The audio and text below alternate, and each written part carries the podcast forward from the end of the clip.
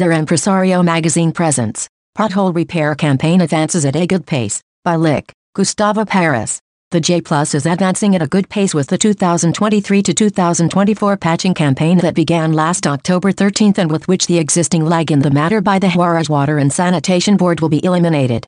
To carry out these tasks, J Plus allocated an investment of more than 65 million pesos and to make the work more effective, it works in 10 sectors, one of them exclusively at night. Since the beginning of the campaign and for 240 days, work has been carried out in these sectors to repair the asphalt and pavement that have been affected by the works that have been carried out to repair leaks or sinkholes generated in the drinking water and sewage networks. With this campaign, J Plus addresses one of the most frequent complaints from the residents of Ciudad Juarez, who indicate that leaks or damages are repaired, but not the pavement. Their voices were heard by the executive director of J Plus, CP, Sergio Nevarez Rodriguez, who responds to border residents by repairing the surface of the streets to improve their environment. Furthermore, during the 11 intervention days that were held this year in the same number of neighborhoods in the city, not only were the potholes caused by J Plus works repaired, but also those that arose due to deterioration of the pavement and which are not the responsibility of the J Plus board, but the purpose of these days is to leave the colonies in better conditions.